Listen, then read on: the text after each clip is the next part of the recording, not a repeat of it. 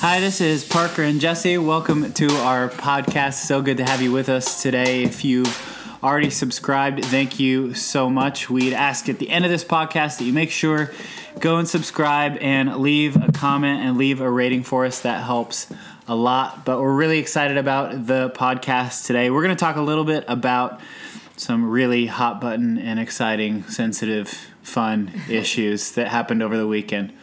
So uh, today we're going to talk about. We're not talking about the issues. We're talking Well- about like, how to live with the issues. how to live with the issues. Yes. Um, yeah. So I guess we're going to talk about how to deal with what happened over the weekend, depending on what side of the political spectrum you're on. Doesn't really matter. We're going to talk about something a little bit more than that. So, how do you think over the weekend, Jess, people handled the whole inauguration? And the marches and just all the political unrest that happened over the weekend. Um, I think that people are really passionate about different causes and different things and have different reasons for being involved in things. And I think that, I mean, it really depends on if a person's a Christian or not. Because I would say, like, from my non Christian friends, I probably saw more intense responses Yeah. a lot of Christian leaders kind of like didn't get involved because they don't want to like lose people. and then a lot of, I would say, like members of the church or church is in general um, had a lot of like varying viewpoints. And I think some people handled it well and some maybe like not so much. Well, why do you think like why do you think pastors or church leaders in general tend to abstain from the conversation? I guess you could say when it comes to politics, especially as heated as it was over the weekend. Um, I think for a few reasons. Um, I think within our churches, we have a lot of varying viewpoints based on um, the context in which we were raised and um, our own experiences. And so, especially with this election, there's a lot of um, morality being brought into the subject.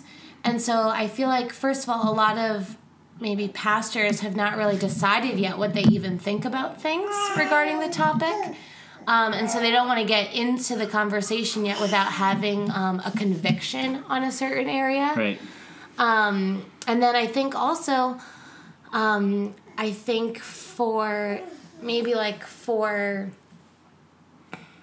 I don't know how to say this, but like they feel like they, but the way that they need to pastor. Hi, David. the way that they need to pastor their community is by giving everyone a voice, Right. which I don't necessarily see in scripture. Um, but I think that that's something that we've believed in modern day Christianity is that everyone in the church has a right to their opinion and voices, and there's no black or white truth. I think everyone has kind of a right to their opinion and a freedom of speech, but maybe not. I mean, the resulting consequences are what they are. And I think a lot of people miss that point that, like, what they believe actually produces consequences and fruit, I guess, in their life. Oh, totally. Well, and I think too for I mean, I think for a lot of church leaders, they're not willing to risk losing members that possibly um, think things that are that are wrong and anti-biblical. Give me an example. Oh man. Well, I, I mean, like right now, there's like a, a lot of debate within the church about views on homosexuality Right. or abortion, um, and these are all things that were brought up like in the Women's March. Um, so I, I know some of the vision and values of the Women's March clearly stated um, rights for transsexuals Do you remember where you found that? on their website, on the Women's March website. Women's March website. Okay. Yeah. Um, and also reproductive rights um, regarding the the right to have an abortion. And so I think that um, At that point, it's already kind of reproduced. Right. you know what I well, that's like I feel like that's like a whole nother Yeah, that's a whole nother thing. Yeah. But I just think that um, a lot of churches are afraid to say like this is biblically what we what we believe in and draw a line in the sand. And it's kind of more of like a we accept everyone because like Jesus does. And like that's sort of true. But if you look at scripture, like Jesus says, like I love everyone and while you're still sinners, Christ died for you is what it says in Romans. But because of that, you're required to repent, which means Yeah. you turn from your ways, be baptized, and live a brand new life. Yeah, Jesus isn't an excuse for tolerating sin in your own life. No, and I think what was the hardest part of the whole thing was um, I, I asked several people just because I honestly wanted to like understand it. I asked several people like, well, why are you doing X, Y, Z? Why are you marching? Why are you posting this thing? Why are you posting that thing? On all sides of the spectrum, whether they were for or against different things. And I think what was really like challenging to see was that um, a lot of people were doing it on behalf of someone else and not because of their own personal experiences or convictions. Right. And so I think that's a dangerous reason to do something. Why is that? Um, because I think a lot of it is speculation. So, for example, I know a lot of women were marching on behalf of other women, and like a lot of people said, like, Jesus says to love thy neighbor, so that's why I'm marching. But I just don't know if Jesus, when he said, like, love thy neighbor, if that's what he meant. And uh, I would say, if if you personally have experienced some kind of injustice and you feel like marching is a way to correct that injustice then then go on ahead and do it. But i i just i i kept asking people like well what inequality are you experiencing? And all the answers sort of came up short. Yeah, well, I mean, what I'd say to those people is like, where, like, where's your money going and where's your time going? Other parts of the parts of the year. So, right a, a march is awesome, and I think people have the freedom to to do that. But there's another 364 days of the year where you can help people, where you can Right. find women either in sex trafficking or the sex industry, or uh, you know, find people that are kind of kicked to the curb on the side that you can just be kind to on a daily basis. right Um, and you know, I don't see a ton of that in in this generation necessarily. So Yeah, I mean, well, here's here's the contradiction. So a lot of the statements that are made in a, a political situation like this are very self-focused. So there's stuff like I have the right to do X, Y, and Z with my body. And I have the right for this. And I women like deserve these rights, right? Now a lot of the women that I know that are actually making an impact in society, they're the opposite of that. They're very selfless. So, for example, like our friend, like Josie, she's an American citizen and she has sacrificed several of her rights as an American citizen to live in the Philippines and has legally adopted over 36 girls that were almost in sex trafficking. Some of them were in sex trafficking or in slums or rejected or abused. And there's millions of like terrible stories of things that have happened to these girls. And a woman like Josie has every right to march, but because her objective is real change, she she gives up her rights as a citizen to serve and love people to make a difference. Right. So within the church, like I, I feel like we give up our rights when we decide to follow Jesus and submit ourselves to what he believes. So like what like like the biblical definition of love is when Jesus says lay down your life for your friends. This is this is what love is. It's laying your life down. So it's a completely and totally selfless act. So the pinnacle of love is what he did was literally die for someone else. So Right. we well, for everyone. for everyone eh, for for his 12 and for the 144 and then for everyone and i think we miss that point sometimes and make love into something it's not necessarily love doesn't necessarily mean agreement but right. you might die for somebody in your church or in your church body who doesn't agree with you so what are you dying to on a continual basis in order to maintain that relationship and maintain unity in, in the body of, of Christ. I feel like, you know, sometimes that has to be our political viewpoint.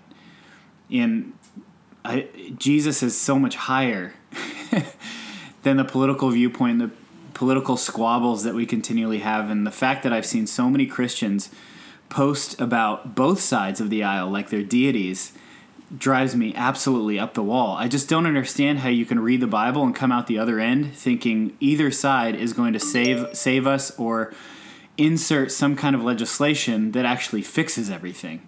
Because it's a human government. It's it's by definition it's broken from a biblical perspective. Right. Well, and I think I know for myself, like I, at first when I saw like a lot of the posts and stuff, I, I did feel like judgmental um, of people like saying certain things or doing certain things just because like it just it like I don't know, it just seemed weird to me and my own personal beliefs. Right. But then after praying and reading scripture and stuff, one of the biggest things was at like four o'clock in the morning, God spoke to me and he said, Jesse, I think where you feel upset is that is not that people were marching, but it was what they were marching for. Um I I heard God say like if Christians are at the march, for example, then Jesus is there. Like we're we're filled with the very spirit that raised Christ from the dead. And so I guess my question is is like if you're a follower of Jesus and you are ta- are you are involved with these political situations and these political things, like are you praying for these people that are hurting? Are you preaching the gospel? Are people getting saved because you're marching alongside them? Hmm. Because um, if not, if as a Christian you're just reaffirming um, maybe a political standpoint and not bringing the kingdom, then then I, I don't know if that's actually what we're supposed to be doing. It might just, at, at, at best, maybe pointless. I mean, yeah. I think, it, and it's so difficult because there's so much.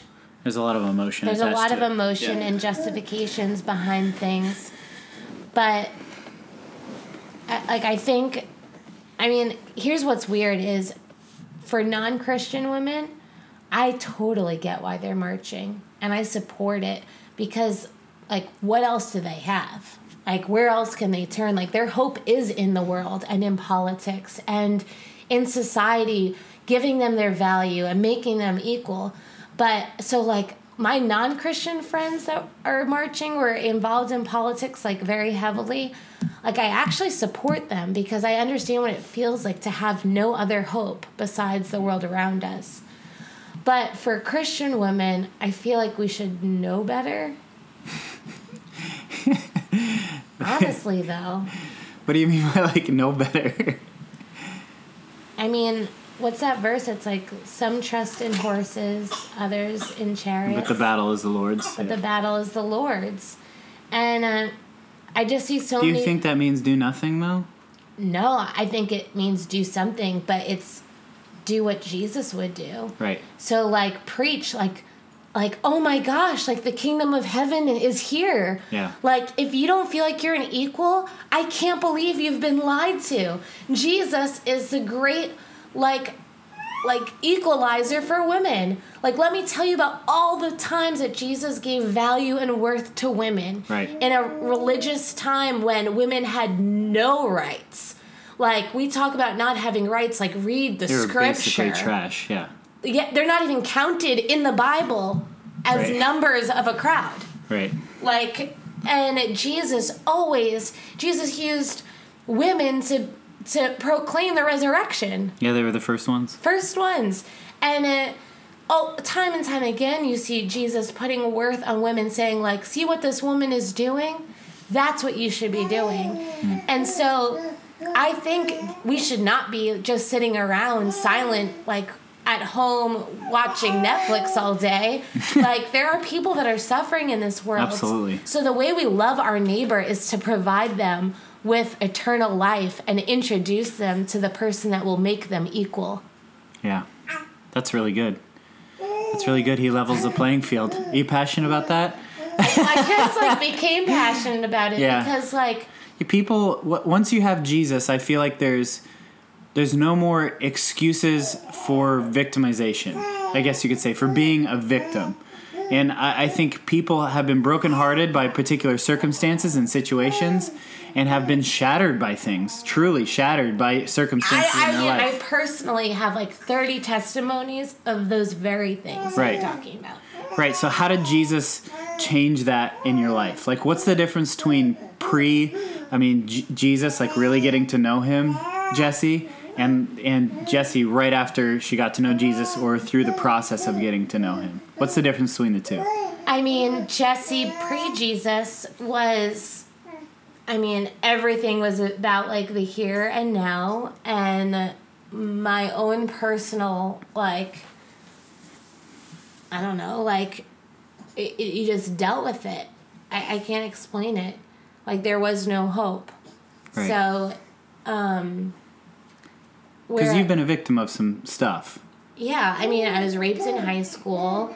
My boyfriend in college slept with my best friend. I like have had an abortion, and I like I I can keep going. Like I had a terminal illness. I was locked in a closet when I was a kid. robbed at gunpoint when you finally went on a mission trip Robbed at gunpoint on a mission trip. Sexually assaulted by my babysitter when I was a child.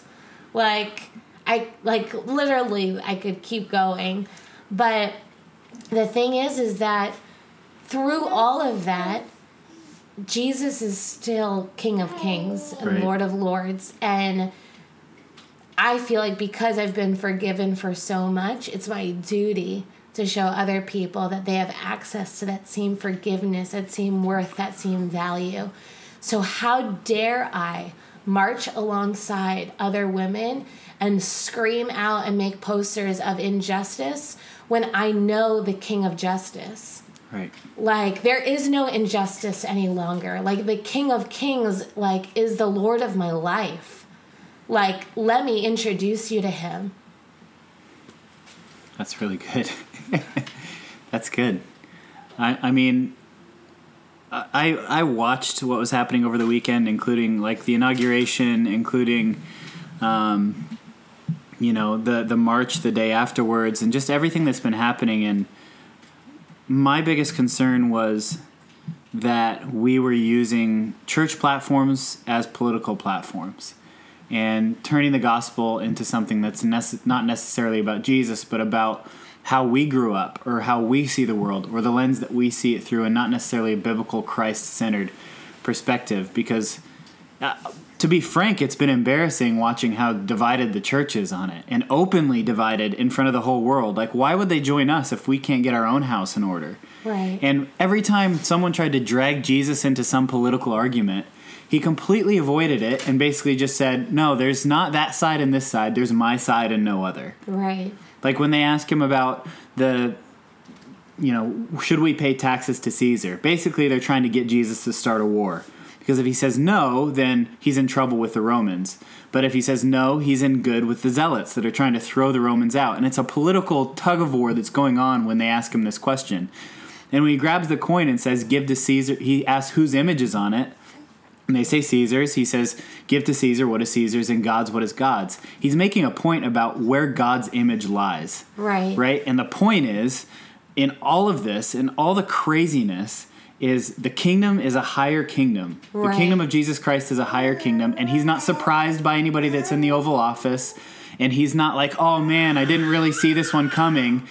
You know, from the very beginning, he's he's been the one in charge of everything. And I just think I I, I have a hard time reconciling the arguments that I've seen with what I read in the Bible and how Jesus does that. The point is the image of God lies in people and people are the important thing. Right. So if you march this weekend and people were important to you, not some ethereal metaphorical cause that was cool to put on your Facebook or Instagram and not a dollar is going towards a women's liberation movement anywhere or saving sex trafficked girls or you haven't laid hands on a girl that's broken or been raped or hurt or like is post abortion and prayed for her for healing, then what are you what are you doing? I mean, cool picture, dude.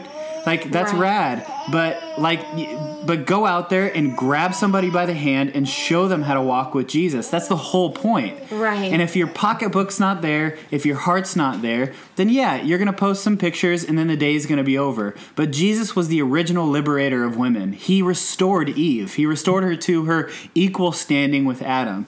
And I think people miss the point when they're trying to politicize who Jesus is or turn him it turn it into some social gospel. Right. And that's the that's the crazy part. It's like Jesus is so far above and away better than some political standpoint. We do the same thing the Jews did in his day by trying to put him on some throne that he's not sitting on. He has his own. We don't have to make one for him.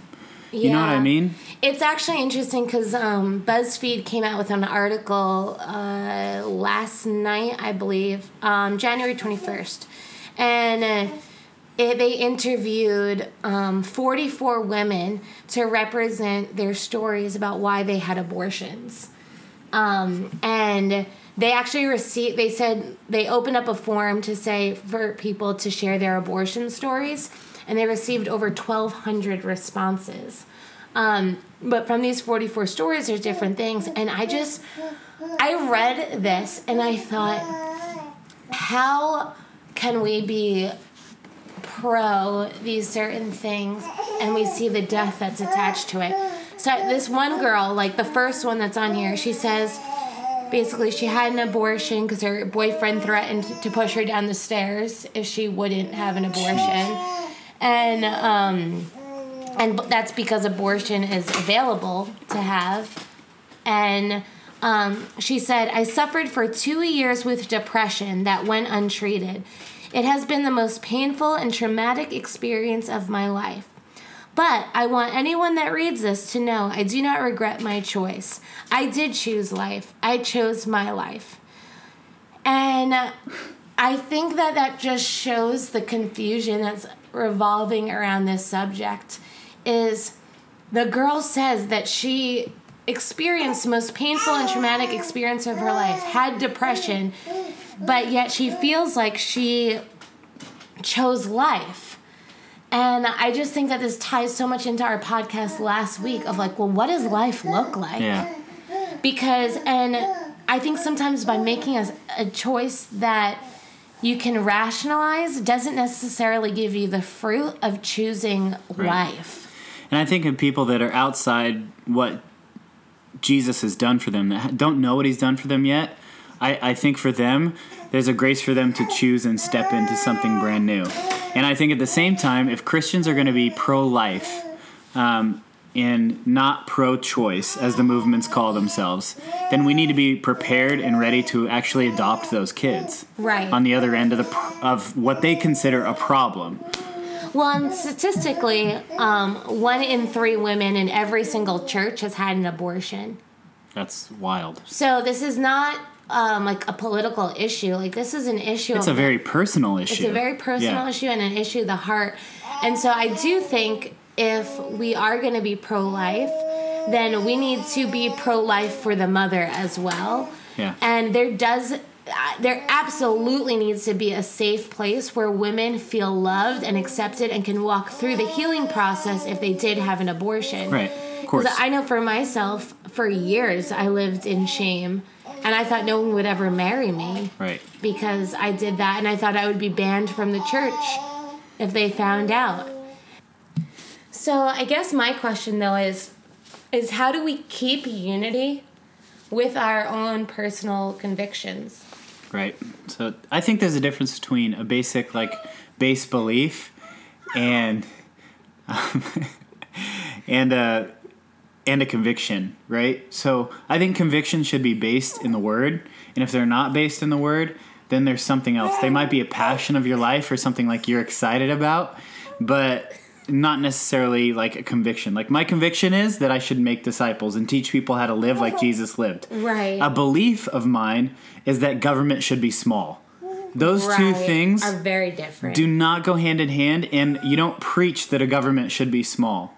And I think the church should step in some of the vacuums that we, we've created over time to help poor people, to help those that are disenfranchised and have difficulty. So I think that the way we find unity is only under the banner of one name and what Jesus has done for us all.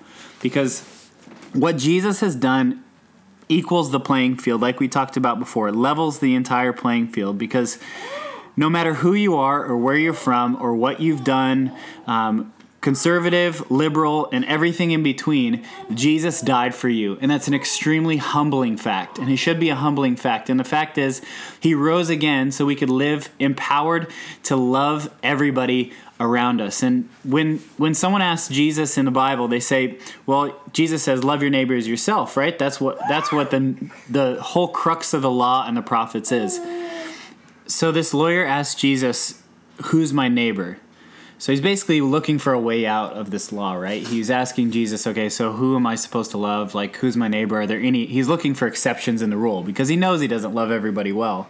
Right. But well, who does? Yeah, but nobody does. But Jesus turns the whole question on its head, and I think a lot of people miss that. At the end of the story of the Good Samaritan, where you know the priest walks by, the Levite walks by, a man that's broken on the side of the road, and the Samaritan, the most hated of all of anybody that that his crowd hates with like absolute vitriol. Like they really, really hate these people. Think about somebody you hate or have hated in the past, or a group of people that you judge and hate. I don't care what side of the spectrum you're all you're on. If you're gay, it could be an evangelical Christian.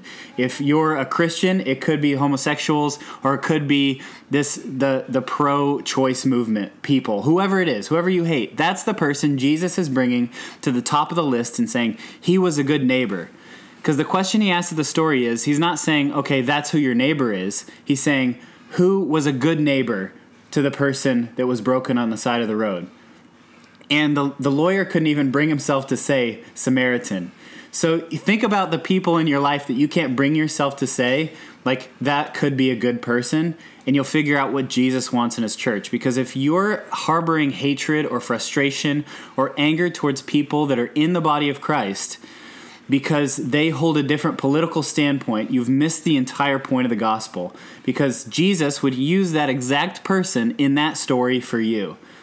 You would be the person that walked by, and that person that you hate would be the person that picked them up, that bandaged their wounds, and took them into the hotel. And it could be somebody on either side of the political aisle. Some people think that one side or the other would hate the other side, but you're you're listening to propaganda that's telling you to hate one side or the other so they can fuel you with emotions that get you to vote or get you to do certain things or get you to give money.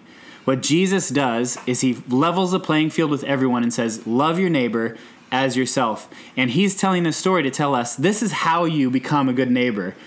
Think of the person you hate the most doing the best thing possible and be like that person. And that puts you through a, a whirlwind of emotions. Right. But it really, really works if you think like, if I think about people that I hate, or that I completely disagree with, and I think, well, that person is capable of a kindness maybe that I can't even imagine. And maybe I would be the person that walked by in that scenario. You know, who's the good neighbor? It's whoever does what Jesus asked them to do. No matter what their religious or spiritual. No matter what their political, political affiliation is.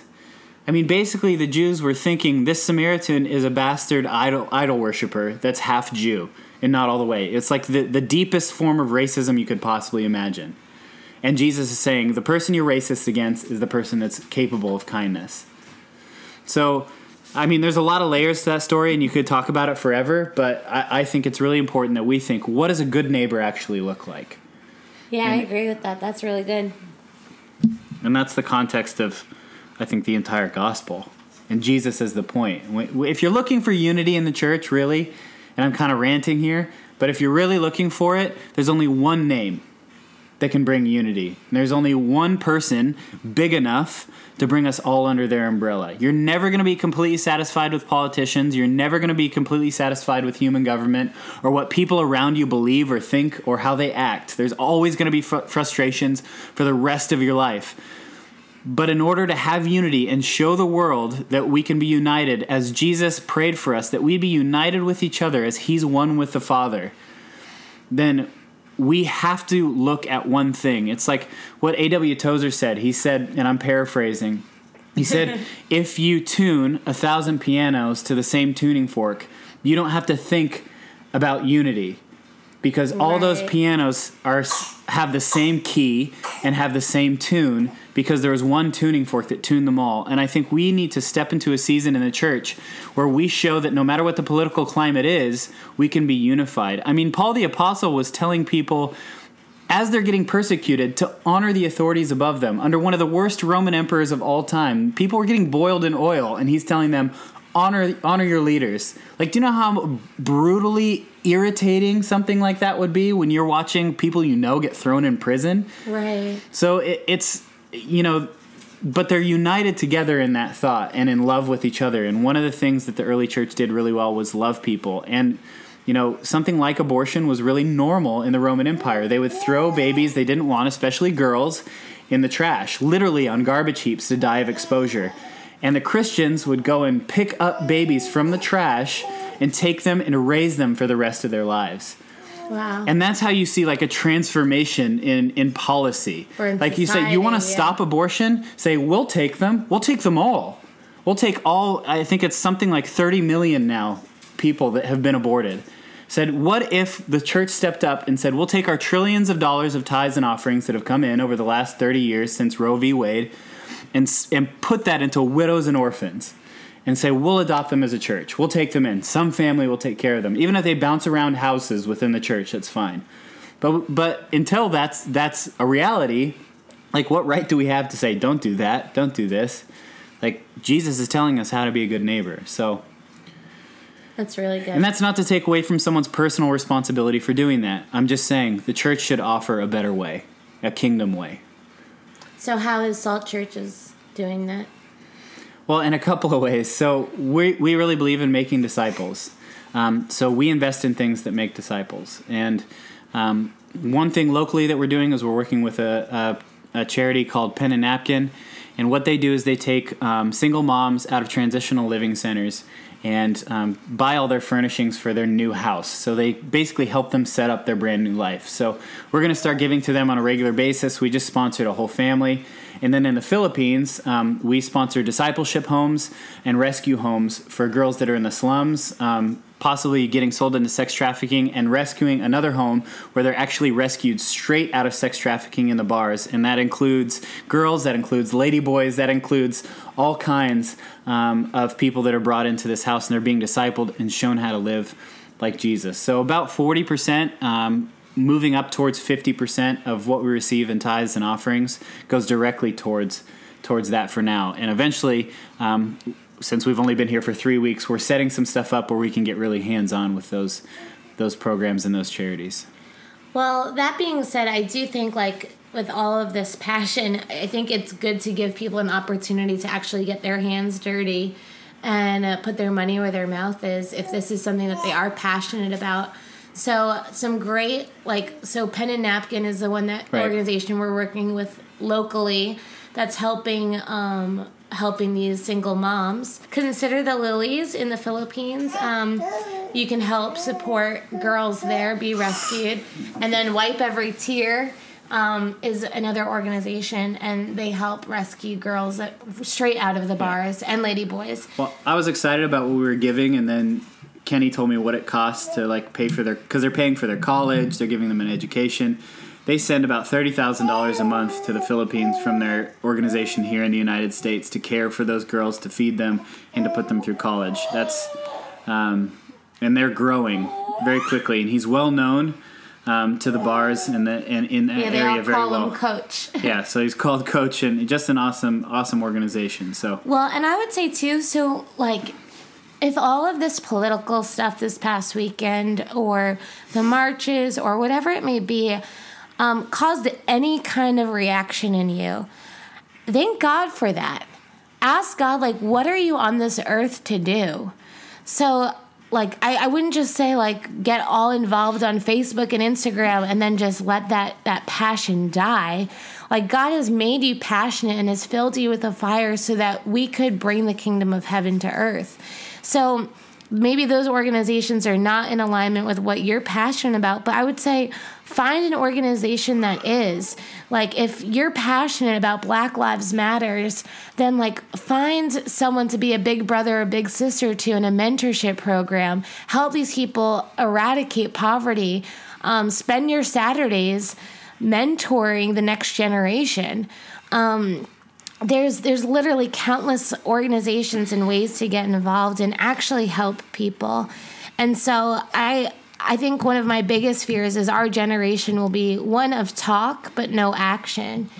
And so I my biggest encouragement to you is is if whatever side of that policy or politics you lie on, just don't let it let it remain with speech, but do be like Parker said, be the good neighbor. Be like the good Samaritan and stop for the person on the street and and love them well because that's what Jesus mm-hmm. says to do. So I guess the point for today is go out there, make something happen, actually be a good neighbor to someone no matter what side of the political spectrum you're on. Jesus is the point. It's the point is a person, not a principle. So we just want to focus on him and what he's doing in people's lives. And thank you so much for listening today. We're so glad to have you on this podcast. Please subscribe and leave us a rating and some comments on iTunes. We'd love to hear from you and get your feedback. Have a good rest of your day. Bye.